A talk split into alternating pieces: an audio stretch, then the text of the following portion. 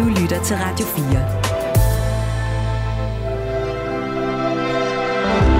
Velkommen til Hjælp, jeg er forældre. Din vært er Marie Sloma Kvartrup. Kender det, at man skal sige det samme 100 gange, før der måske bliver hørt efter?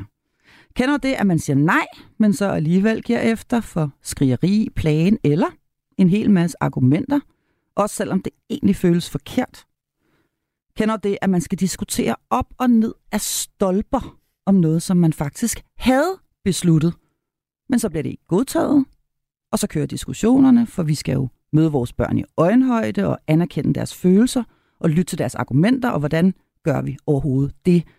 Der når hverdagen den kører afsted som et tungt godstog, og man bliver i tvivl om, om det, man bestemmer nu også er rimeligt, eller man har dårlig samvittighed over en hel masse, man ikke fik gjort og givet, og derfor bliver blød. Autoritet er en svær størrelse, og ifølge ugens gæst er den ikke blevet nemmere i takt med, at vores iver efter at være gode forældre er blevet større. Og det skal vi tale om i dag. Og jeg har glædet mig, for det er nemlig dig, Frej Pral, som er med mig her mm. i studiet. Velkommen til, øh, til dig, og velkommen til Hjælp, jeg er forældre. Du lytter til Hjælp, jeg er forældre på Radio 4. Der er altså simpelthen sket helt vildt meget, siden du øh, var sammen med mig her i studiet sidste gang. Så derfor, så når jeg nu var så heldig at have slået kløerne i dig i, øh, i din virkelig travle hverdag, så, øh, så er jeg simpelthen bare besluttet, at vi skal være helt alene. Altså, jeg, jeg vil have dig for mig selv i dag.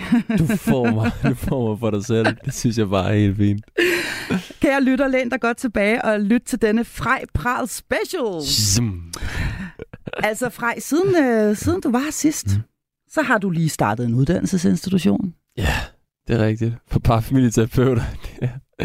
der, ja, der er sket meget, og en bog er ved at blive skrevet, en ny bog, og der er gang inde på hjemmefronten, og ja, vi har lige haft Halloween i går aftes, ja. fået skræmt livet af en masse unger. Det var fedt. Ja, det skal der også være plads til alt ja. det der, ikke? Ja. Og ikke nogen nye børn siden sidst. Altså, der er ikke kommet flere samme. til. Der er stadig tre. Ja, der er stadig tre. Ja, ja de er blevet ældre, ikke? Men øh, ja. ellers så, så er det de samme. Ja, så det er den samme stab derhjemme.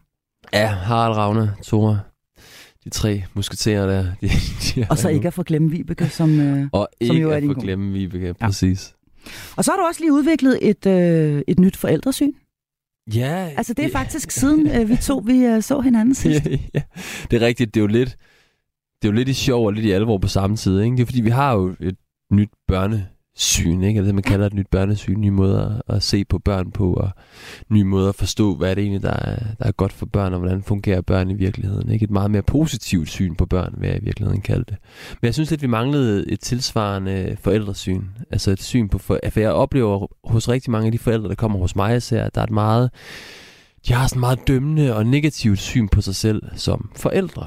Og så tænker jeg, det kan da ikke passe. Der er der brug for et nyt syn. Der er der brug for et syn, der ikke er så dømmende, og som egentlig tænker, at forældre gør det så godt, de nogle gange kan. Og nu tænker jeg især et syn, forældre har på sig selv, når jeg siger det her. Ikke? Altså, fordi jeg oplever ofte, at forældre tænker, at de burde kunne gøre det bedre, end de gør det, og de gør det ikke godt nok, og slår så meget oven i hovedet for ikke at gøre det godt nok. Mm. Så har jeg ligesom lyst til at introducere et nyt forældresyn, ikke? der sagde, kunne, vi ikke, kunne det ikke være på en anden måde? Kunne det ikke være lidt ligesom vi også ser på de her børn her, mere sådan noget overbærende og, og venligt? Mm. Ja. Fordi det oplever du faktisk, at der er behov for? Ekstremt meget behov for. Jeg oplever, at forældre er pissehårde ved sig selv. Altså, det er jo... Forældre, de er så optaget at gøre det skide godt for deres børn. De er optaget ikke at give nogle af deres egne sorg videre til deres børn. De er optaget af, at deres børn de skal øh, have succes på så mange områder, som nogle gange er muligt. Og det forstår man jo godt. Øhm, men der er bare blevet så mange ting, man kan gøre galt i dag som forældre, og man kan gøre så meget. Altså det, og rigtig mange forældre savner i dag, oplever jeg, sådan en fundamental nåde i forældreskabet. Ikke? Det er jo lidt sjovt, vi har mistet, synes jeg, de der store religioner og den her nåde, der jo var der, ikke? hvor man kunne få, når man havde bummet i den. Der mangler vi fandme i dag. Altså. Mm.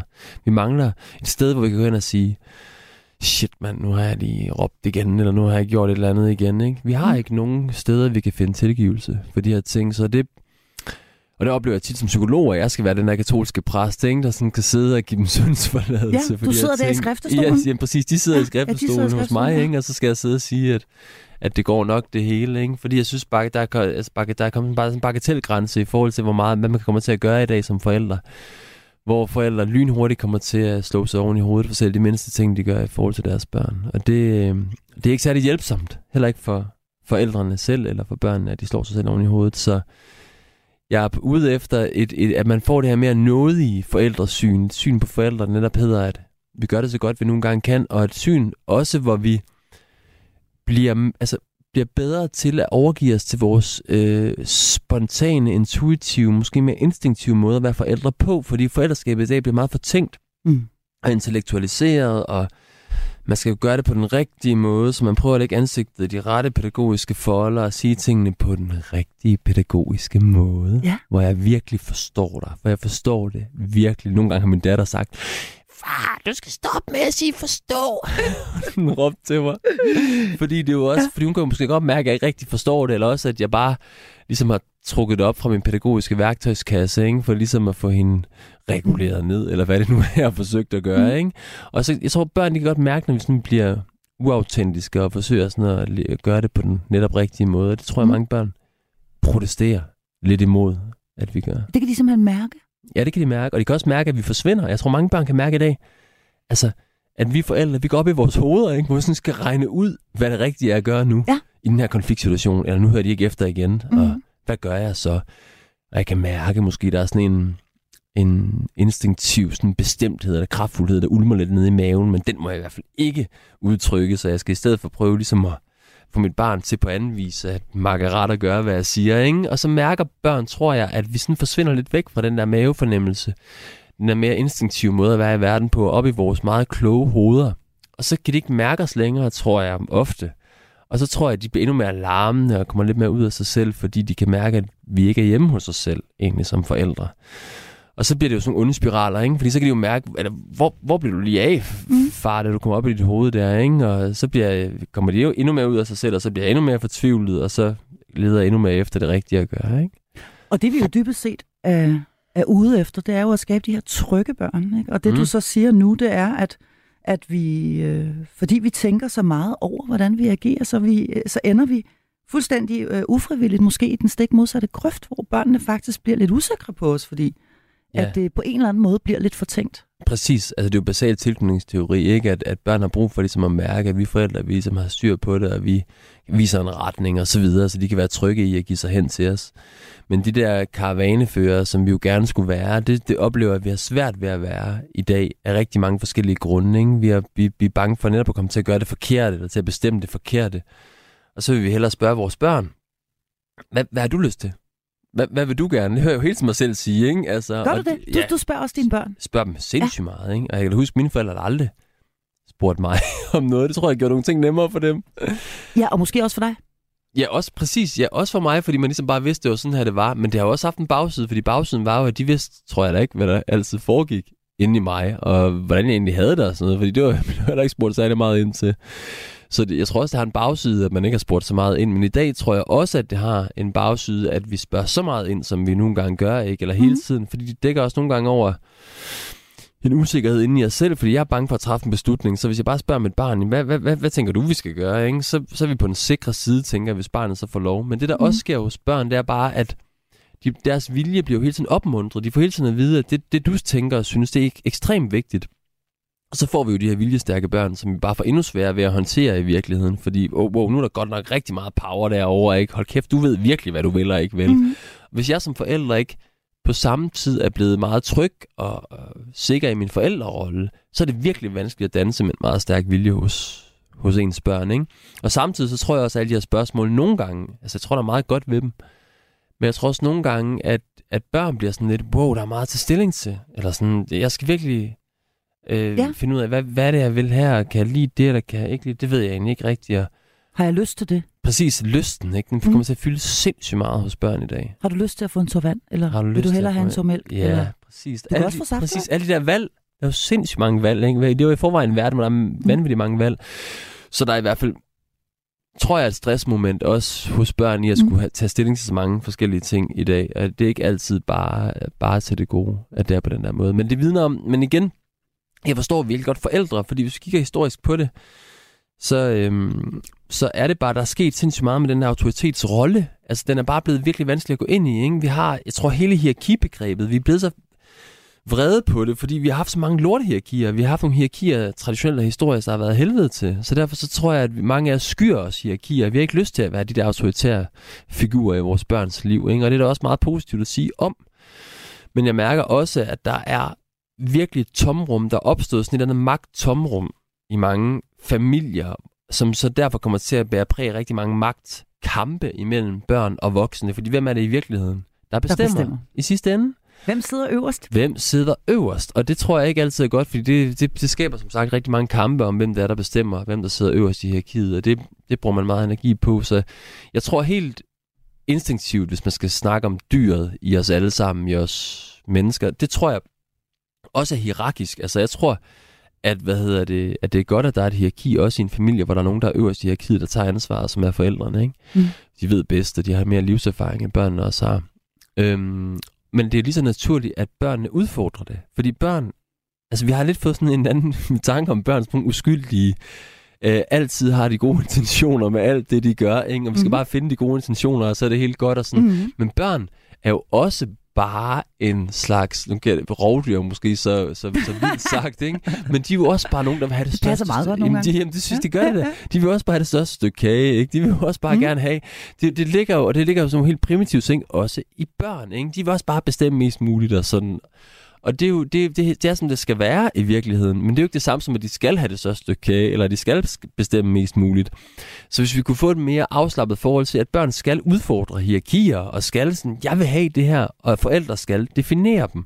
At der ikke er nogen, nogen der er forkerte, altså på begge sider af den der øh, linje. Det, mm. det vil jeg ønske mig, at vi kunne få et lidt mere afslappet forhold til. Og også få et afslappet forhold til, at nogle gange så skal forældre også finde en, hvad skal man sige, indre kraftfuldhed eller sikkerhed i sig selv for at definere de her, de her hierarkier.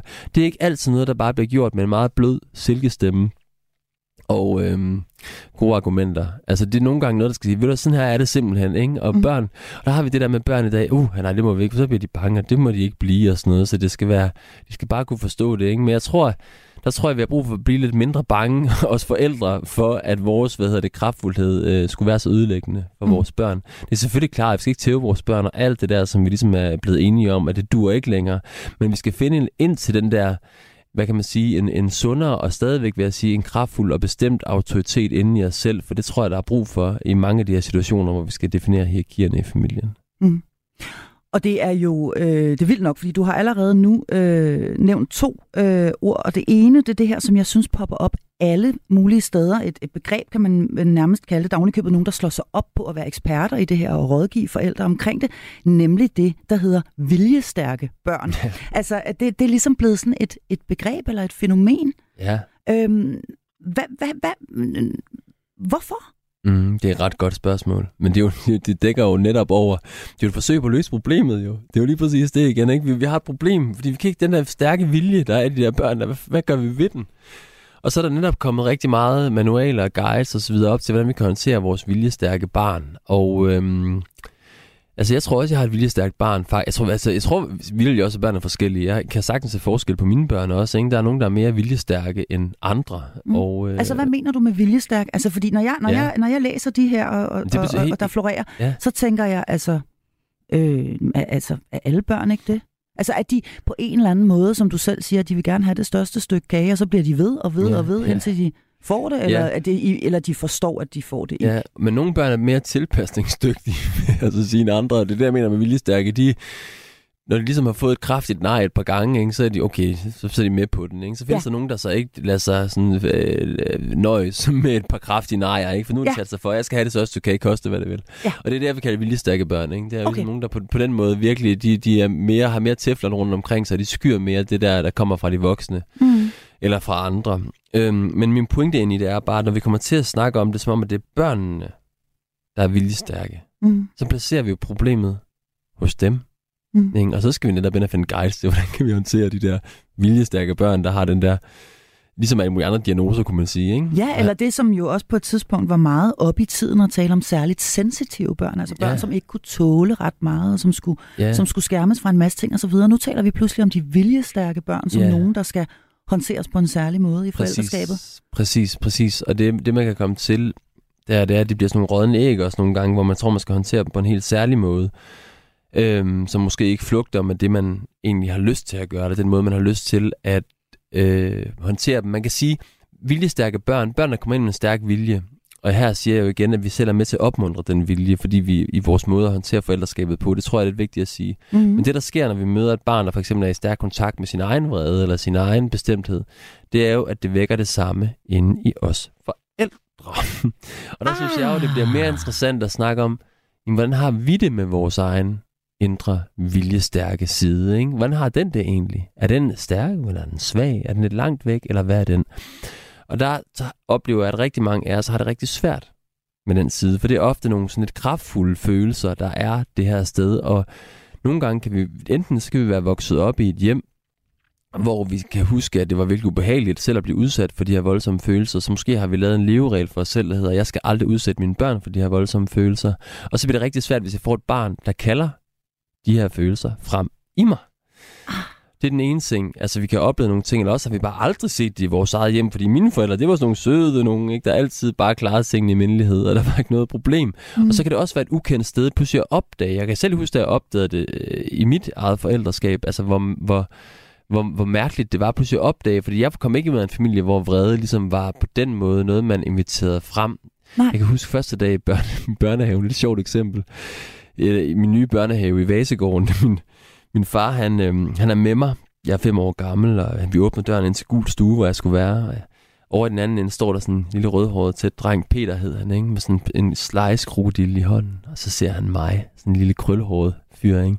Og så er det sådan en tyr, der har set en øh, sådan rødt flag foran sig. Han løber bare imod mig med den her plastik, eller den her gummi, det er jo sådan nogle virkelig tunge krudiller, ikke hævet over hovedet. Og så hjerner han den bare ind på, ind på min arm, det gør mega ondt. Og så kan jeg huske min far der, ikke? der kunne man jo godt have tænkt sig en far, der havde sagt, hey, hey, hey, ja. hvad fanden er det for du skal noget? Ikke Kraftet, ikke? Ja. Eller jeg selv havde markeret mig, ikke? Eller sådan. men min søde psykologfar, ikke? som er meget, meget dejlig på alle mulige områder, også kommet med i kontakt med sin vrede siden hen, skal det siges. Men han, øhm, han kigger venligt på, på Peter, så kigger han venligt på mig, og så siger han, ja, Frej, det er sådan Peter, han siger goddag. ikke? Og det var det, der var, det var ånden i min, min opvækst. Ikke? Det var jo ligesom, ja. at, at, at vi blev skide gode til at se bag om alt det, folk gjorde, og forstå de gode grunde til, at folk handlede sådan, som de gjorde. Og det er der mm. rigtig meget godt at sige om. Men vi lærte aldrig rigtig vreden at kende, eller kraftfuldheden, ikke? Ja. Så lige pludselig står man der og skal finde den her kraftfuldhed. Men jeg fik så en søn, ikke, som også selv var i viljestærk eller i kontakt med sine egne, egne følelser, ikke? Og hvad, hvad fanden stiller man op med det? Ikke? det ja. Wow! Det, det, for jeg havde jo læst alle opdragelsesbøgerne også, ikke? Og der skulle man netop være velreguleret og rolig og alt det der, ja. ikke? Så jeg fik ikke noget hjælp nogen steder.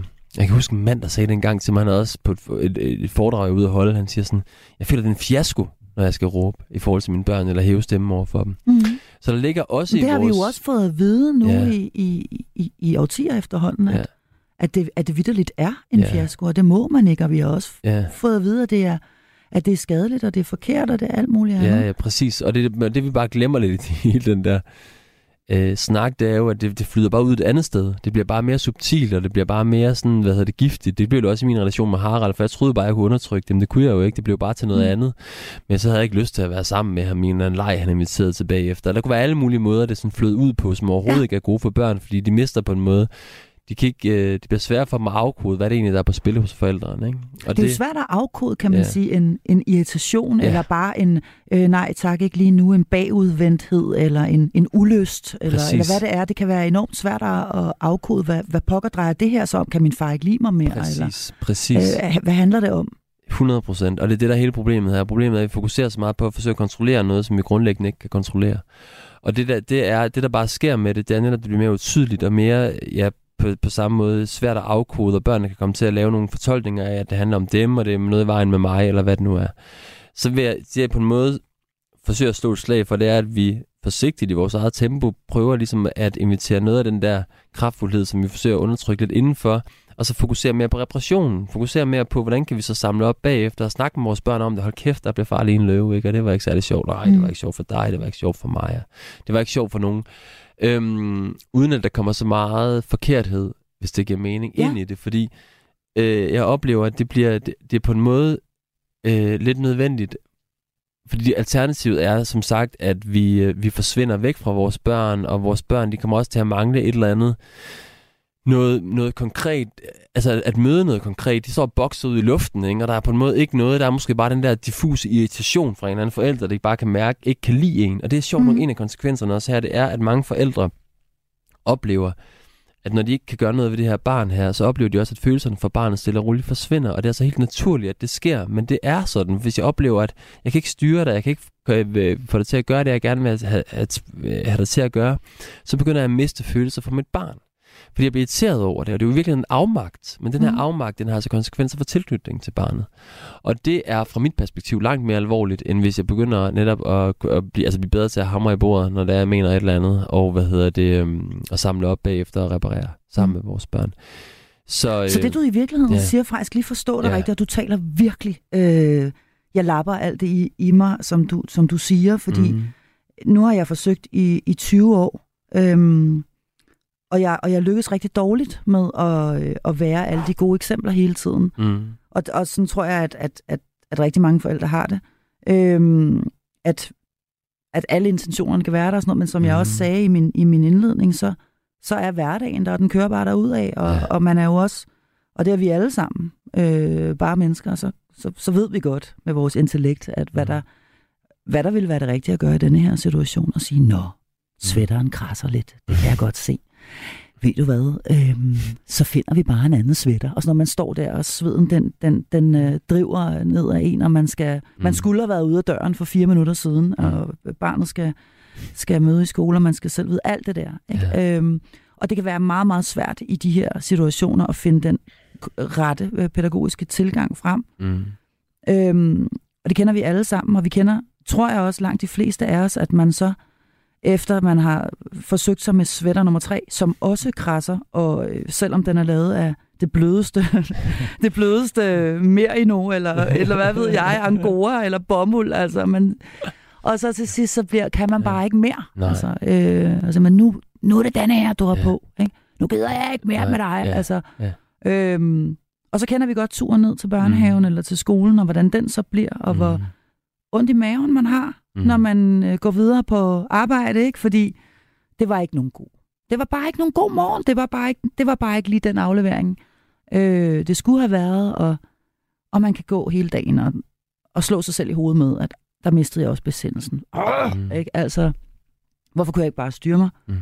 Og så videre, og så videre og, og det, nu er det bare et eksempel, jeg tager, som højst sandsynligt er meget velkendt. Det her er fra min egen morgen forleden dag. Øh, nå, nå jo, men ja. altså meget aktuelt nu, fordi ja. det begynder at blive koldt, ikke? Og ja. fandme nej, at man vil have en trøje på, ikke? Ja. Øhm, men så du, du, du taler i den grad til mig, fordi jeg, jeg, jeg er selv en af dem, mm. som, som går rundt med dårligt Men jeg er også en af dem, som godt ved nu, fordi jeg har været i det her forældregame i så mange år, mm. at jeg er jo bare mig. Ikke? Og, mm. og, og det er nu engang, jeg er nu engang den, jeg er, mm. og, og på godt og ondt. Og, øhm, og de ved også godt, mm. at det ikke stikker så dybt, mm. altså når jeg kommer til at råbe. Altså de yeah. ved godt, at ah, så fik jeg nok. Øhm, yeah. Og nu var det bare for meget. Yeah. Men, men de ved godt, at det ikke betyder, at jeg ikke elsker dem mere, yeah. eller at nu får de ikke nogen julegave, eller, altså, du ja, ved, eller hvad det nu end ja, kan være. Ikke? Altså, ja. de ved godt, der, at det ikke har konsekvenser på den der måde. Ja. Så jeg bliver rigtig glad for, at du siger det her. Ja. Øhm, og det synes jeg bare, det er præcis, det er så vigtigt. Jeg tror, det er vigtigt netop, at man kan, at det ikke er noget, der sidder i relationen. Altså, som du selv siger, det ikke er sådan en mm. eller anden blivende irritation, sådan blivende øh, et eller andet, fordi det er det, jeg tror påvirker børn mest. Det er faktisk den der blivende irritation mere end det umiddelbare udbrud der mm. kommer, og så går det væk igen, og så er vi tilbage på bølgelængden, der finder hinanden, altså finder kontakten med hinanden igen. Det er det, der gør hele forskellen, er jeg helt overbevist om.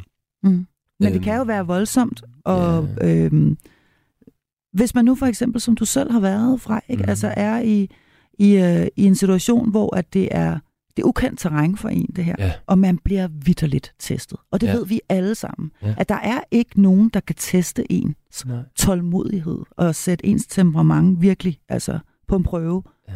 som børn de kan. Nej. Det er øhm, rigtigt.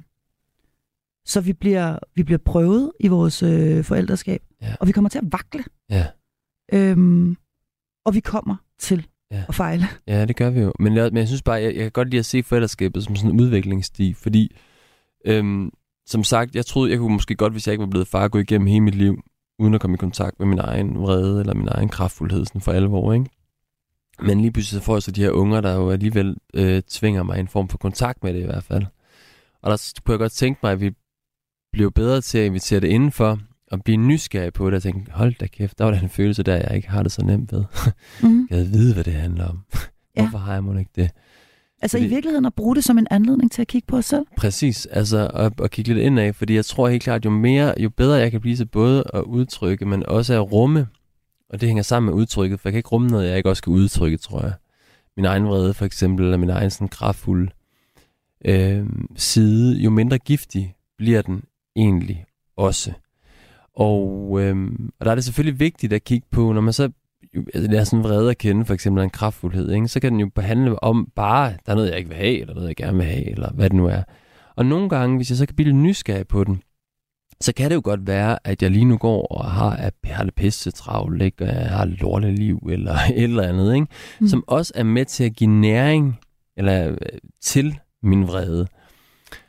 Og det kan jeg måske finde ud af, og så kan jeg måske gøre nogle ting, også for at tage ansvar for den og gøre noget ved den, ikke? Øhm, som vil gøre det nemmere at bære den. Men alt det, det, kan, det, får jeg ikke, det gør jeg ikke ved at dømme den. Det gør jeg ikke ved at dømme mig selv og tænke, det er forkert, og det er langt ude. Det gør jeg ved at blive nysgerrig på den og tænke, jeg ved, hvorfor jeg eksploderer så meget hver eneste gang, vi skal et eller andet, for eksempel. Hvad handler det om? Handler det om, at jeg får høje forventninger til mine børn, eller til mig selv, eller til whatever, ikke? Altså, det kan vi begynde at blive nysgerrige. Det synes jeg er sindssygt vigtigt, men det er altså noget helt andet end at dømme det, og det er jo det rigtig mange gør i dag, som du selv siger. De går dårligt samvittighed, de går og slår sig selv oven i hovedet hele tiden, for at, åh oh, nej, nu gjorde jeg det mm. også igen, og sådan. Og det er bare ikke særlig hjælpsomt for ens proces, er min egen øhm, erfaring. Så det, i det nye forældresyn, der prøver man ligesom at sige, okay, hvad kan give mig overskud? Altså, hvad, hvad, hvad kan gøre mig til en bedre udgave af mig selv?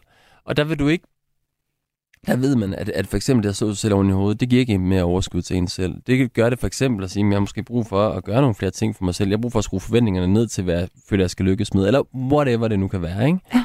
Øhm, men i det nye forældresyn vil man også være nysgerrig. Du vil også tænke over, jamen spekulere meget venligt over, jamen hvad er det, der trigger mig sådan? Ikke? Er det måden, mine børn gør noget på? Ikke? Eller sådan. Og der vil jeg måske også blive nysgerrig på, hvad med mig selv? Hvordan var det egentlig for mig, dengang jeg var barn? Ikke? Altså, mm. var jeg Øh, makkede jeg altid bare ret, og var jeg altid bare sådan uh, compliant ikke, i forhold til mine forældre. Og hvis man har været det, hvilket mange af os har, så kan det lynhurtigt trick noget i os, når vores børn heller ikke er det. Ikke? Og det der med at få en omsorg for en selv, og som barn, de ting, man selv har været på overarbejde i forhold til at gøre ved, det kan også hjælpe. Så det er ikke fordi, jeg afskriver de her ting, men jeg tror også, vi bliver nødt til at finde ud af, at der er noget helt naturligt ved, at vi som de øverste flokdyr i den her konstellation i familien, nogle gange ligesom skal sige, her til jeg ikke længere, ikke? er det sådan her, mm. vi gerne vil have det. Og igen, det er mega komplekst, og jeg gør det meget enkelt, for selvfølgelig er der mange flere ting i det. Det handler også om, hvad vi gerne vil have vores børn til. Nogle gange hører vores børn jo ikke efter, fordi det er nogle sindssyge ting, vi mener, de skal høre efter. Ikke? Altså, og det, altså det, det kender der masser af eksempler på, hvad udmærket kan forstå, at børn de synes, det er helt langt ude, det der. Det gider de da ikke gøre. Ikke? Og, hvad kunne det være, for eksempel? Ja, det er selvfølgelig et godt spørgsmål. Nu kommer jeg til at tænke på, hvad hedder det... Øhm, en, øh, det, altså det kan være situationer, hvor jeg tænker, nu skal, nu, at hvis jeg siger for eksempel, nu skal du simpelthen i seng, det kan jeg for eksempel tænke lige pludselig, ikke? Far, mm. klokken den er halv syv. Nå ja, okay, altså det, det, det er jo meningen, at man ikke, man ikke skal i seng, ikke? Men fordi lige pludselig kommer op i mig, det var et åndssvagt eksempel, men der kan være altså mm. eksempler på, hvor man sådan tænker som forældre over i hvert fald, okay, hvilke gode grunde har mit barn til ikke at høre efter?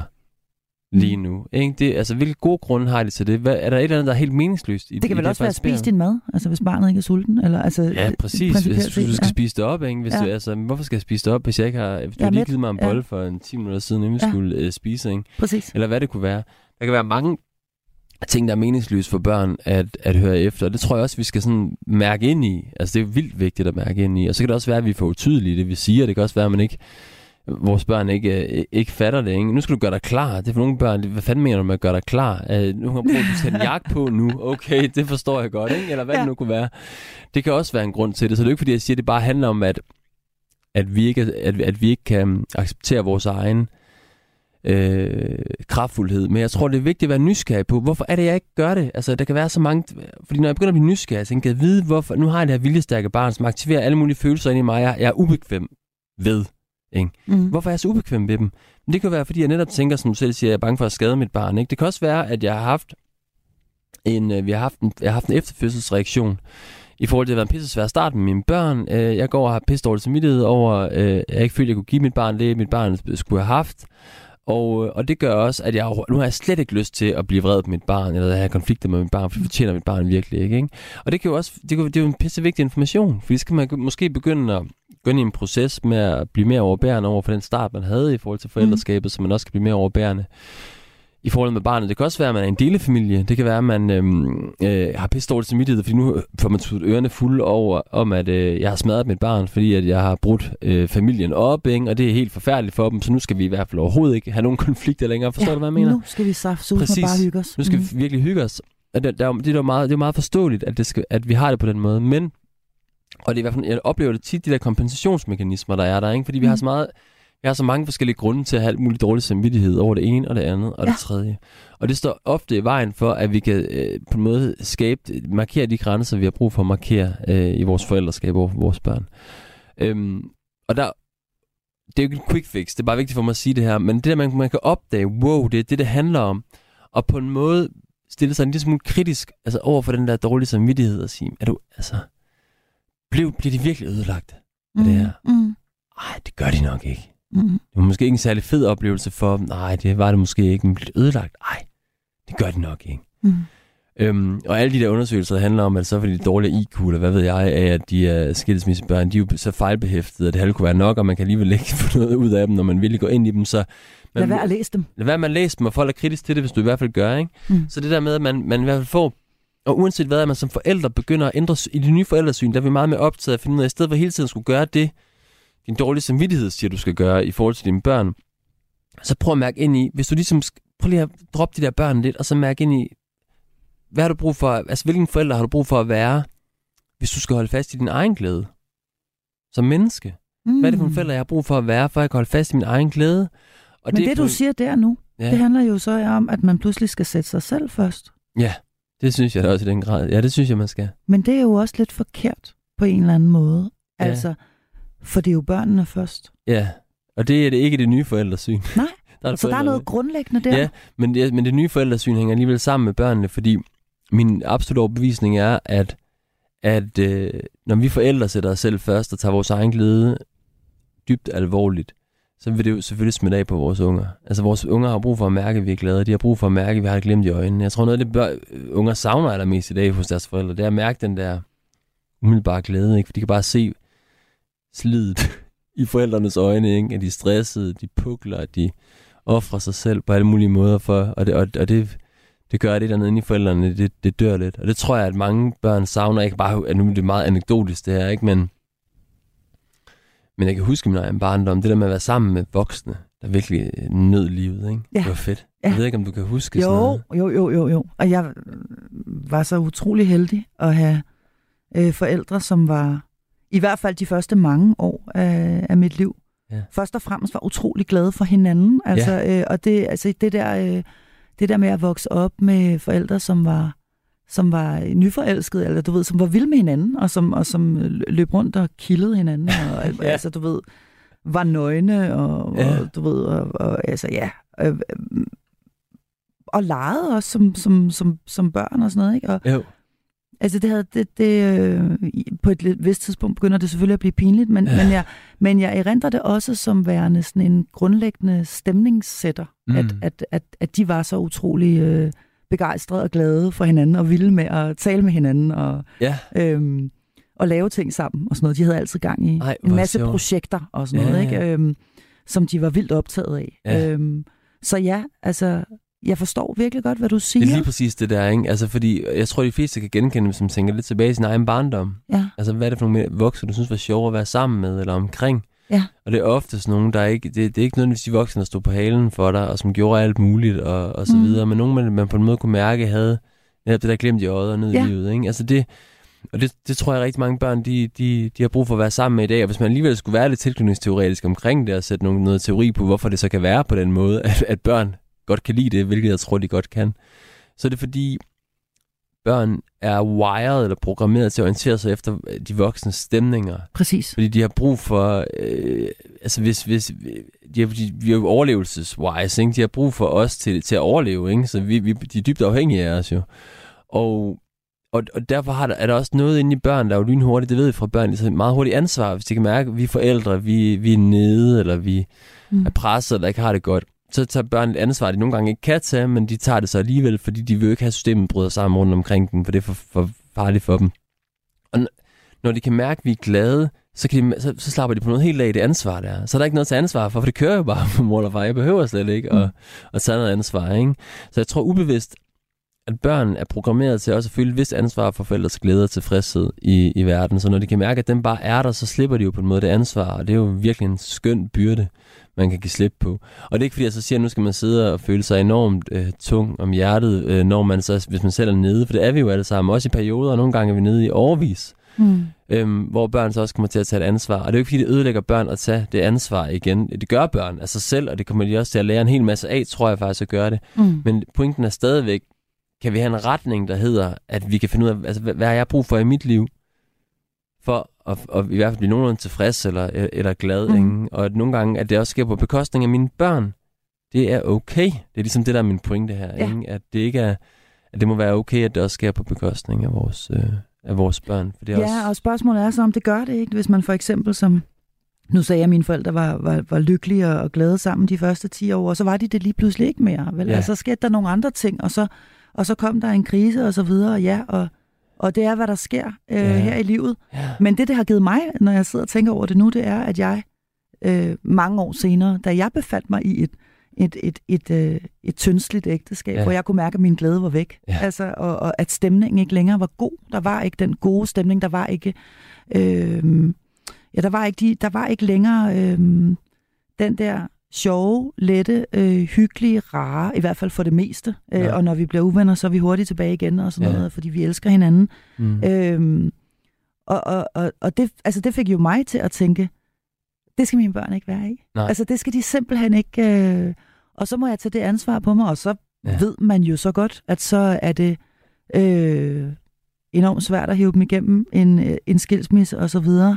Mm. Men hvis det er det, der skal til, for ja. at jeg bliver glad, og stemningen af der kan være god her, mm. øhm, og der kan være latter og dans i stuerne igen, altså du ved, for Præcis. at stille det lidt, lidt, lidt groft op, så er det den, altså, altså så tager det ansvar på sig i virkeligheden. Præcis, og, og præcis, og hvis vi kan ændre fokus lidt, synes jeg også i det hele taget, altså fordi vi har det meget det med, at vi gerne vil, vi, vil have, vi undgår de der skader, de får, eller sådan noget, eller sådan, vi, og slår sig oven i hovedet, når de så har fået dem, eller sådan, at vi i stedet for hele tiden at prøve det, altså for fanden kunne vi ikke hjælpe dem, altså med at håndtere det, i stedet for at sige, altså ikke, wow, det var godt nok træls det der, der skete i forbindelse med det, ikke? eller over i skolen, eller hvad, hvad ved jeg, der sker jo alt muligt i vores børns liv hele tiden. Mm. Men det der med, at vi kan begynde at snakke med dem om, Nå, hvordan håndterede du så det, og hvad, hvad har du gjort der, sådan, altså, der er rigtig mange børn tidligere, de har jo aldrig historisk haft muligheden for at snakke om det med nogen. Og bare det der med, at vi i dag kan snakke med dem om, hvordan håndterer vi det svære, der ligesom rammer os alle sammen på et eller andet tidspunkt. Mm. Det tror jeg gør, at de kommer ud af ensomheden med det. Det bliver nemmere at være sammen med det svære, der sker. Og det gør, tror jeg også, at de meget hurtigere kan trække nogle ressourcer ud af det. Altså, at de faktisk også kan mærke, wow, ja, du, eller når de får at vide af forældre, du håndterede det faktisk. Wow, ja, det, det kan godt være, at man ikke tænker, at det var den smarteste måde, bare noget, de håndterede et eller andet på. Ikke? Du skulle måske ikke have slået ham i hovedet med en skovl, eller et eller andet. Ikke? Ja, hvis, man, ja. hvis man kan pause det lidt, og på en måde bare være sådan lidt nysgerrig på, okay, så det gjorde du. Ja, det giver det god mening, hvis du virkelig følte dig, at han drillede dig, eller hvad ved jeg, mm. ikke? Altså, så børn kan få en følelse af, at det de allerede gør, fordi børn håndterer alting, skilsmisser, eller drillerier, eller alt muligt, på alle mulige kloge måder faktisk af sig selv. Og hvis de bare kan få et sprog for det, og hvis de kan få, det, det er så godt for dem. Så hvis vi kan ændre vores rolle som forældre til at være dem, der hele tiden skal sørge for, at de ikke oplever de her ting, og så kan vi slå os selv oven i hovedet, når det så ikke lykkedes for os at skærme dem for det. Mm. Hvis vi kan droppe den rolle, det ligger også meget i nye forældresyn, droppe den rolle, der handler om at skærme dem for alt det der lort, der er i verden.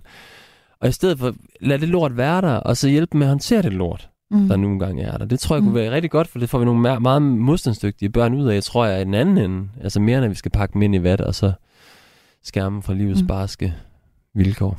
Uden nødvendigvis at havne helt derovre, hvor man bliver din far for rigtig mange år siden, der siger, mm. det var så Peters måde at sige hej på. Peters ikke? måde at sige hej på. det er jo, det lærte jeg jo så noget andet af, kan ja. man sige. Ikke? Ja. Det er jo ligesom den, så fik jeg jo en læring med, og det gjorde jeg jo. Ja. Og, og en dyb læring, som netop handler, som også har gjort sig at psykolog jo nok, og alt det der, jeg blev skide dygtig til at se igennem folks adfærd, og se, hvad der lå bag ved den. Mm. Og det var en fantastisk øh, læring at have. Og så havde jeg så min egen læring, jeg så selv må tage fat på senere hen, som handler om at få kontakt til min egen øh, kraftfulde sider, som min far selv har begyndt på senere i hans liv. Ikke? Og det vidner jo bare om, at selvom vores egne børn, de vil jo få alt muligt lort med deres rygsæk, som de ikke har kontakt med.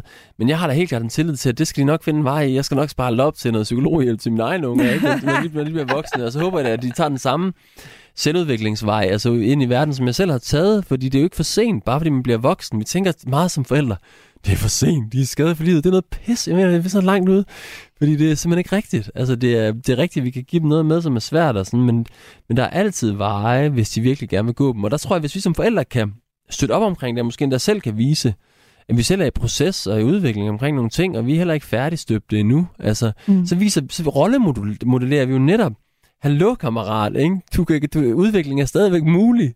Ja. Altså, og jeg, der, jeg håber det virkelig, at mange af de prægninger, jeg giver mine unger, de udvikler sig væk fra dem. Jeg har da været pisse uperfekt, hvad så meget angår. Mm. Og det håber jeg det virkelig, de tager fat på som voksne og gør noget ved. Ja, fordi man kan sige, at der ligger man jo også, altså øh, selve det at være en rollemodel, det er måske i virkeligheden og virkeligheden også at vise, at hey, nu fejler jeg, og, jeg, og, og, og, og, og, øh, og se en gang, nu kom jeg til at råbe af dig helt vildt i morges med den sweater. Ja. Øhm, Præcis. Det men, så... øh, men, men nu reparerer vi det igen. Yes, øh... men det er så vigtigt, Marie, fordi der, der er sådan nogle, altså jeg tror, der er så mange børn i dag, der, altså hvis man har sådan nogle super perfekte forældre, ikke? der er bare ja. super kontrolleret, der bare ved, lige pludselig, hvordan kagen den skal skæres. Ikke? Mm. Jeg tror, sådan nogle børn og sådan nogle forældre får det mega svært sidenhen i livet, ikke? fordi de tænker, fuck man, det skal jeg leve op til det der. Jeg skal være sådan en, der bare har fået styr på mit shit. Ja. og min, styr på mine følelser, styr på min karriere, styr på alting, mine ja. relationer. Det æder mig noget at leve op til. Det er Jamen, et ideal, man giver videre til sine børn. Ja. Og det er bare, og det ved de fleste ikke, at det faktisk er et tavs ideal, man giver videre om at være på den der måde. Og det tror jeg rigtig mange børn kommer til at slås med. De kommer til at føle meget skam og forkertet over, at de aldrig kan leve op til de der ting. Mm. Og så er der også øh, de øh, vidunderlige unge kvinder, der kommer hjem hos mig, med min 19-årige datter og hendes veninder, som siger, at de ved slet ikke, om de skal have børn, for de synes simpelthen, det virker så svært. Altså det er, så, altså, det er jo en helt... Øh, det tror de ikke, de kan finde ud af, fordi øh, det, de kan godt tage en studentereksamen, og de kan måske også godt komme videre på universitetet, men det der med børn, det virker altså bare som det virker simpelthen for svært. Og, og, og så man kan sige, der er også en eller anden, der er en eller anden, og det siger, sidder de vidderligt og siger, de her unge kvinder, hvor jeg tænker, at der er altså et eller andet øh, omkring det narrativ, vi har fået skabt, hvor vi, øh, hvor vi gør det, undskyld, jeg siger det, sværere, end det behøver at være. Ja, enig. Det er vanvittigt. Det lyder, jeg bliver, det, for, det, på en måde overrasker det mig ikke, når du siger det, men det er alligevel vildt at høre dig sige det. Altså, ja. det er så langt, det er kommet ud. Ja, fordi det øh. lyder simpelthen for kompliceret til, at de tror, de kan finde ud af det. Og, og, og jeg tænker bare, jamen det er jo det mest, mm. altså ud at være det mest naturlige i verden, mm. øhm, så er der altså også det her, som jeg kalder det intuitive forældreskab, og jeg tror, det ligger dybt i os alle sammen, både mænd og kvinder, mm. at, at hvis vi læner os lidt tilbage, så ved vi som regel godt, hvad det er, vi skal, mm. hvis vi ellers tør at lytte til det og gå med det, og det er, det var jo min, den samme oplevelse, jeg havde, da jeg i, i sin tid skulle, skulle, skulle føde. Altså mm. det der med, at, at, at jamen, kroppen ved faktisk godt, hvad den skal. Ja. Og du kan ikke føde et barn med hovedet. Du kan ikke intellektualisere dig ud af det. Det er din krop, der skal der Men det er bare lidt sjovt, apropos det, ikke? Der findes jo også million guides til den gode fødsel, ikke? Præcis. Og det er lidt det samme, at det kommer til at virke som en, en videnskab, og det er det måske også, og det er slet ikke for at, at fornærme nogen eller noget, men, men det ligger jo rent faktisk i vores natur at formere os ja. og at øh, også passe på vores unger. Ja, det gør det, og det problemet, det gør det 100%, og der er, der er flere ting at sige om det, for jeg tror også, der er et, øh, det er både naturligt, men der er også noget med at se andre gøre det, for jeg har lagt mærke til, at mm, i den mange, der kommer hos mig i hvert fald, som har, er kommet ud af store søsneflokke, hvor de selv har været den ældste i en større søsneflok, ikke? og har fået ansvar for de mindre. De har ofte et andet greb om ungerne, end, end andre, der ikke har de erfaringer, har de er mere intuitive med det. Og det er fordi, der også er noget rollemodellerende i, hvordan man er forældre. Og også folk, der har haft mødre, har jeg hørt om, der er gået meget hjemme. De har også nogle gange nemmere ved selv at gå ind i forældreskabet, end, end andre, der ikke har. Så der, og det er jo problemet i dag, det er, at mange kommer jo netop af institutionsbørn i dag, forældre, mm. ikke, som kommer ud af små søsneflokke, som jo ikke har fordi igen, uha, de må ikke have ansvar for nogle af de andre. Det er for meget, ikke? har vi jo så tænkt. Ja. Ikke? Og derfor har de ikke fået lov til at få de her Det er ikke deres ansvar Præcis. at skifte en blæ eller øh, øh, aflevere i vuggestuen. Præcis, det rimer på omsorgsvægt. Ikke? Altså jo. i nye forældres øh, jo, det gør det øjne. Og, den, ja. og det er et kæmpe problem jo, for så får de ikke de der nødvendige erfaringer af det. Og så bliver de nødt til at tyse bøgerne, ikke? for det, hvordan gør jeg så? Fordi jeg har aldrig selv lært det. Jeg kommer ikke fra et hjem, hvor jeg har set nogen gøre det. Så jeg tror heller ikke, det kun er intuitivt. Jeg tror også, der er noget lært i det. Men jeg tror også, at det er intuitivt og det, og det tror jeg desværre, vi, det, det håber jeg, vi kan komme lidt tilbage til, og måske kunne man se nogle af de der bøger, når man læser noget, eller hører noget. Også her jo, eller sådan, når man tænker, det giver mening for mig, det resonerer med mig, det der. Mm.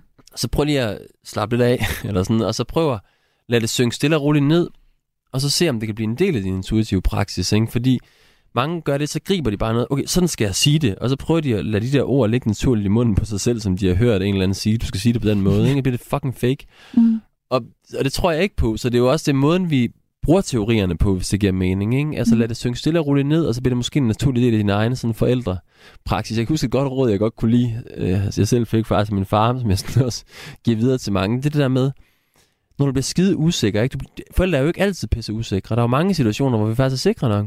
Hvis vores børn skal have cykelhjelm på, eller sikkerhedssele på, eller, Ja. så er der ikke så meget pis, vel? Nej. Så er det bare sådan, det er. Ja. Og så får vi dem som regel til det. Men i alle mulige andre situationer, der kan vi ikke finde ud af helt, helt at bestemme, eller sådan noget. Der bliver vi skide usikre. Og, øhm, og der beder nogle gange forældre om at sige, okay, prøv at overføre den der sikkerhed der. Du, du kender den jo godt. Prøv at lade som om, at det er lige så nødvendigt. Prøv at lade som om, at det er lige så skæbnesvangert. At de skal Mm. tage den tallerken ud af bordet. Nu. Det er faktisk et meget Forstår godt... Det er faktisk Altså- meget godt... Øh, Men det er, og det synes jeg, det er et godt, det er et godt Jo. råd, fordi det giver sådan en... meget. Fordi det har, jeg har nogle gange sådan en...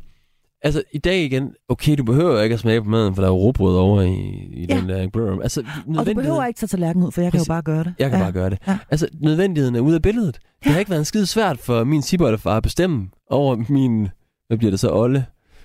Ollefar, ikke? Ja. Fordi han skulle kraft med bare, hvad hedder det, hjælpe til på den gård. Fordi hvis han ikke hjalp til på den gård, så, var der ikke, så, så, så havde det ikke nok, de havde ikke råd til at ansætte en til at gøre det. Så, hvad hedder det, så var der ikke nogen til at gøre det. Nej. Og hvis det ikke blev gjort, hvad så? Jamen, så var der ikke kommet der ikke mad på bordet. Så det var ligesom, der var ikke så meget pis. Nej, der var Altså, ikke så meget at diskutere Der var ikke noget at diskutere, men i dag der er der virkelig meget at diskutere. Ikke? For Ja. der er ikke noget, der er overlevelsesnødvendighed længere overhovedet.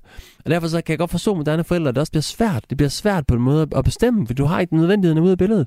Så hvis vi på en måde kunne også læne os lidt ind, bare lege den leg, at det var virkelig nødvendigt, det her. Ja. Ikke? Og der tror jeg også, det er vigtigt at sætte sig sammen med sin partner, hvis man har sådan en, eller med sig selv, eller sine veninder, eller hvem det er, hvis man er alene. Og tænke over, hvad er egentlig vigtigt for mig? i mit Mm. forældreskab. Jeg, jeg vil for eksempel skide gerne have, at de hjælper til. Det er pisse vigtigt for mig, at de gør det, fordi det ja. giver mig mere overskud i min hverdag og sådan. Mm. Og, øhm, Og man vil jo også gerne have, at de gør det, uden at vi skal diskutere en halv time om, hvorvidt de skal tage tallerkenen ud. Præcis, ja. præcis. Og der, og der kunne jeg godt... Så, det, så det, når man ligesom har fået fat om, hvad er virkelig vigtigt for mig, ikke, så er det også nemmere at sige, det her, ikke? Det, det, det, det er livsnødvendigt næsten for Ja. mig, at du gør det. Ja. Og så, har, så udstråler jeg den samme sikkerhed, som når jeg beder dem om at tage cykelhjelmen på, når de skal i skole, ikke? Øhm, Og der så, skal man i virkeligheden udvælge sig nogle... nogle Ja. er, det det, du, er det det, jeg hører dig sige nu? Fordi nu er vi Ja. jo ved at være fremme I med de der sådan, i, værktøjskassen. i værktøjskassen, Ja. som jeg plejer at kalde den, ikke? Fordi Jo. at, at, man, at, at der skal vi i virkeligheden udvælge nogen, ikke? Altså Jo. en håndfuld, et eller Ja. andet øh, deromkring. Og så ligesom starte der. Hvis man synes, at... Og nu er jeg igen tilbage til min egen øh, intro. Hvis man synes, at det her det fylder for meget, hvis man synes, man bruger for meget tid på at sige det samme 100 gange, og man synes, at børnene vidderligt ikke øh, ser på en som en autoritet, men altså konstant udfordrer øh, præmissen for, mm, for, for, for alt. Ja. Øhm, så, og hvis det er der, man er, mm, og det hele er blevet til diskussioner og argumenter og skrigen og råben, eller nej, det gider jeg ikke, ind og lukke døren. Mm. Det kommer ikke til at ske. mm, Bum, klok. Altså, det kan være teenageafdelingen, ikke? Ja. Glem det, ikke? Ja. Bum. Øhm, så kunne det være her, vi starter. Det kunne lige pludselig være der, vi startede. Nu tænker jeg, og der er flere niveauer i det, ikke? Det kunne være der, man startede, men det kunne også være jo... Altså, man virkelig har det sådan et, kæmpe issue derhjemme, ikke? Og man oplever kraftigt, men der er magtkampe hele tiden om alting, ikke? Så Mm. først spørg dig selv, er- er- forsøger jeg at kontrollere for meget? Er der noget, jeg faktisk forsøger at have en mening om, eller bestemme noget over, som faktisk dybest set ikke giver mening? Altså, især med Mm. mm. teenager, jeg tænker, der er meget, vi kommer til at have en mening om at bestemme, som dybest set bare for en teenager, det gider jeg simpelthen ikke have. Øhm, det, det synes jeg, man skal tænke sig selv, øh, om, om sig selv. Men jeg tænker også, at mange forældre skal tænke, eller spørge sig selv, er, er det virkelig alvorligt for mig, at de skal gøre det her? Altså, er der også noget inde i mig, som på en måde, hvor det er lidt uklart, altså, om de virkelig skal gøre det? Altså, er det, Mm. fordi ofte så prøver Altså, jeg... om, tror jeg selv på det? Jeg tror jeg selv på det, præcis. Tror jeg selv på det, Ja. virkelig. Fordi mange Ja. gange, så kan, hvis jeg virkelig stiller mig selv Ja. ærligt det spørgsmål, så kan jeg så godt sige, ej, der er i nogle dele af mig, der ikke rigtig tror på det. Ikke? Mm. Og det kan for eksempel være dele, der, der ikke vil have konflikten, som vi snakkede om før, ikke? som har dårlig samvittighed over 117 forskellige ting, eller frygter at skade sine børn, eller hvad det nu er, der bliver usikker på, om jeg overhovedet, må jeg overhovedet bestemme det her, eller, eller sådan. Ikke? Og de her dele, de er med til at gøre en mere utydelig, som sagt. Ikke? Og det kan børnene altså også godt mærke. Så det handler Mm. helt klart om at prøve at spørge sig selv, tror jeg virkelig på det her? Er det virkelig alvorligt, at de skal stoppe med de søste konflikter nu? Eller er det ikke alvorligt for mig? Ikke? Er jeg sådan lidt, Mm. Vi skal jo også sådan lidt klare det selv, og jeg kan jo egentlig også godt rumme det lidt, men jeg vil egentlig Ja. ikke rigtig have det, eller sådan. Den her uklarhed der, den reagerer børn på lige med det samme. De kan jo ikke bruge den til noget, så de, Nej. de kommer op i gardinerne, så de har brug for, at vi på en måde går i enerum og mærker og finder ud af, hvordan kan jeg finde den her sikkerhed? Ja. Og med det, og det gør vi altså ved at udvælge noget, hvor vi vidderligt mener det. Præcis, hvor Altså, vi at vi, mener det. at, nu, nu, nu tager vi for eksempel bare et eksempel. Altså, Ja. vi vil have, at vi er fælles om at tage ud af bordet om aftenen, Mm. for eksempel. Altså, fordi vi Ja. er trætte af, at alle bare rejser sig, bum, så står man der, Yes. og så er man alene om at rydde hele køkkenet op. Ja, præcis. Øh, og det kan man mærke, det mener man, fordi det, bliver, det er ægte Ja. nederen hver evig eneste aften. Præcis. Og, og, så- og, og, så det vil man ikke være med til længere. Nej. Og nu vil man altså have, at det ændrer sig. Ja, præcis. Og med, med det med velvidende, at selvom vi får sagt det bestemt en gang, så er børn jo ikke sådan, nå okay, jamen, så nu, nu, nu, nu, var- nu mener hun det, så vil de jo stadigvæk, de er jo bare børn, så de er jo optaget af alt muligt andet, så de vil glemme det en million gange. Mm. Men når, når det virkelig er vigtigt for os, så bliver det også nemmere for os ligesom, at mobilisere energien til at tage de konflikter, der så vil være undervejs, ikke? til at sige igen, Mhm. nej, husk nu, hvad vi siger, det er sådan her, det er. Øhm, så uanset hvad, så er det vigtigt at sætte sig ned og prøve at mærke, hvad er det for nogle områder i den her familie, hvor jeg kan mærke, det her det er simpelthen vigtigt for at vi gør det på den her måde. Ikke? Det kan netop være omkring måltider, vi har måltider sammen, x antal minutter, ikke? eller man, hvem hjælper til sig ud af bordet, har vi forskellige ansvarsområder i familien, hvor børnene gør forskellige ting, skal man selv lave sin madpakke. Altså alle de her forskellige ting, der Mhm. nogle gange kunne være, hvordan, øh, hvordan er vi over for hinanden i familien? Der kan være forskellige ting, ikke? Men der er det virkelig vigtigt at sætte sig ned og lave de her områder, hvor man tænker, er det virkelig vigtigt? Det kan være hjælpsomt at gøre det på den måde, hvor man tænker, hvad, vil- hvad, Mm. hvad vil jeg leve og dø for, skulle jeg til Ja, at sige? Ikke? Og hvad Hvilke- mener jeg virkelig? Hvad kan jeg sige med den overbevisning, som du siger er så vigtig? Ja, præcis. Hvad kan jeg sige og mene det helt? Præcis, i stedet for at jeg går over i børnene og tænker over, hvad er, der, hvad er der i vejen med dem, siden de ikke hører efter, så prøv, prøv at mærke ind i dig selv. Altså, hvad er der i vejen med mig? Er der noget inde i mig, mm. eller vejen? Det lyder også forkert. Er der noget inde i mig, som gør, at det ikke bliver helt fuldstændig klart? Altså, Ja. Res- resonerer det virkelig med mig, det her? Ja. Ikke? For jeg Ja. tror simpelthen ikke på, at børn virkelig mærker, det er pisse alvorligt. Jeg vil simpelthen have, at I stopper med det her nu, ikke? fordi jeg mener det dybest set. Så tror jeg simpelthen ikke, så, så tror jeg, der er noget i de børn, der virkelig, okay, de er faktisk med på den. Mm. Så er det klart, der kan være nogle ting, det er jo ikke bare igen forældrene, der kan være nogle kontekstuelle ting, og der kan være nogle andre ting, de reagerer på, som gør, at de ikke kan høre efter, som man kan være opmærksom på ind i familien. Men jeg oplever bare lige i forhold til det at mærke og tage sig selv alvorligt, det er noget, som rigtig mange forældre kan rigtig meget glæde af at gøre i dag. Og så øh, skønne vidunderlige fra Pral, her hvor vi jo altså desværre nær, øh, nærmer, os, øh, nærmer os afslutningen, så er jeg bare brug for lige at høre dig sige her til allersidst, fordi nu nævner du jo det her ord hierarki, og for sådan et hippiebarn som mig, der, der, øh, der, der er det, et, altså det er jo et fyord af en anden verden. Mm. Vil du ikke bare lige her til sidst øh, helt kort sige, hvorfor er det vigtigt, at det her hierarki i familien er på plads, og at man som forældre befinder sig øverst i det? Ja, fordi det skaber tryghed, vil jeg sige, for børn i sidste ende, og det skaber også, hvad er det, tryghed og overskud for forældre, øh, at de ikke hele tiden skal have de her magtkampe, hvor de skal definere, hvem er det, der bestemmer. Og det skaber mere overskud, mere glæde, det skaber overskud, mere leg, det skaber overskud, mere kærlighed i familien, når det her det er på plads. Det er helt klart min, min erfaring. Så et tydeligt hierarki, Mm. og forældrene altid selvfølgelig øverst. Ja, men også et hierarki. Det er bare, bare lige hurtigt for at sige det der med, du siger et hippiebarn, ikke? Der, der skyer hierarkier. Det er jo fordi, Ja. ja. det, det usunde hierarki i min forståelse, det er et hierarki, hvor vi ikke er optaget, eller dem, der bestemmer, de er ikke optaget af dem, de bestemmer overs følelser. Altså man er på en måde ligeglad med dem. De er ikke værdifulde. Men i det sunde hierarki, der er vi jo optaget af, at som forældre, at de børn, vi har ansvaret for, har det godt, at de trives. Og hvordan vi rammer dem med vores måde at definere hierarkiet på, det er vi også optaget af. Vi er optaget af at reparere, som sagt, når det der har været gået, øh, øh, altså når der har været noget vildt og sådan. Så det, igen, det sunde hierarki, man, er, man, er, man mener det, man siger, og man er ikke ligestillet, for der er stadigvæk nogen, der er øverst i hierarkiet, men man er lige værdig, og når man er lige værdig, Mm. så betyder det, at vi forældre, vi er optaget selvfølgelig af vores børn. Vi tænker ikke, at det er dem, der er noget i vejen med, hvis der er noget. Vi tænker bare, at det er deres måde at være i verden på. Og vi har vores måde at være i verden på, og hvordan kan vi leve sammen på den måde, det bliver som dem, vi nogle gange er. Mm. Ja. Men en, en, øh, en komfortabelhed med at være den der, og jeg kan godt lide at bruge billedet med sådan en guide. Jeg ved ikke, om du Jo. nogensinde har været i en storby, og så har du set en, en guide, der går med sådan en gul paraply og holder den op i luften, og så går der en, en, en gruppe af, af, af turister bagved, som Jo. ligesom følger denne her øh, guide. Og sådan har jeg nogle gange anskuet mig selv øh, i forhold Mm. til mine børn, at det er mig, der går med paraplyen der, Mm. og det betyder ikke, at vi ikke kan stoppe, og det betyder ikke, at vi ikke kan holde pausen, når vi vil, og det betyder sådan set heller ikke, at vi ikke kan Mm. øh, tage nogle andre veje, men det er mig, der, øh, Mm. det er mig, der går med paraplyen. Mm. Altså, øhm, Er det i virkeligheden det, det, det handler om? Ja, det er det, men det er jo bare så nemt. Man kan sige, at virkeligheden for en guide er jo, at man har rigtig mange, der har betalt for at være med på den her tur, ikke? så de, de, de, de gør bare, hvad der bliver sagt sådan af sig selv. Mm. Øhm, og der er udfordringer netop i familien, der har man en hel masse, der har en hel masse andre viljer, der vil alt muligt andet, end det man selv vil. Ikke? Så det kræver mm. jo meget mere at være guide i familien, end det kræver at være guide med, med turister. Ikke? Men hvad hedder det, så jeg vil bare sige, at det, ja, det er, billedet er rigtig godt, og jeg tror, at, øh, at bare en kæmpe respekt til den energi, det kræver for forældre at øh, insistere på at være den der guide i familien. Mm. Ikke? Fordi det er ikke noget, man bare automatisk... Øh, man får ikke bare serveret den rolle. Det er en, man virkelig skal, også skal tilkæmpe sig. Mm. Mm. Man skal tilkæmpe sig den, og man skal også øh, ture tage den. Ja. Frej Pral, vidunderlige Frej Pral, tak fordi du havde tid til at øh, gøre mig selskab her i dag. Selv øhm, jeg øh, tror, jeg fik sagt det i starten, siger det lige igen for en god ordens skyld.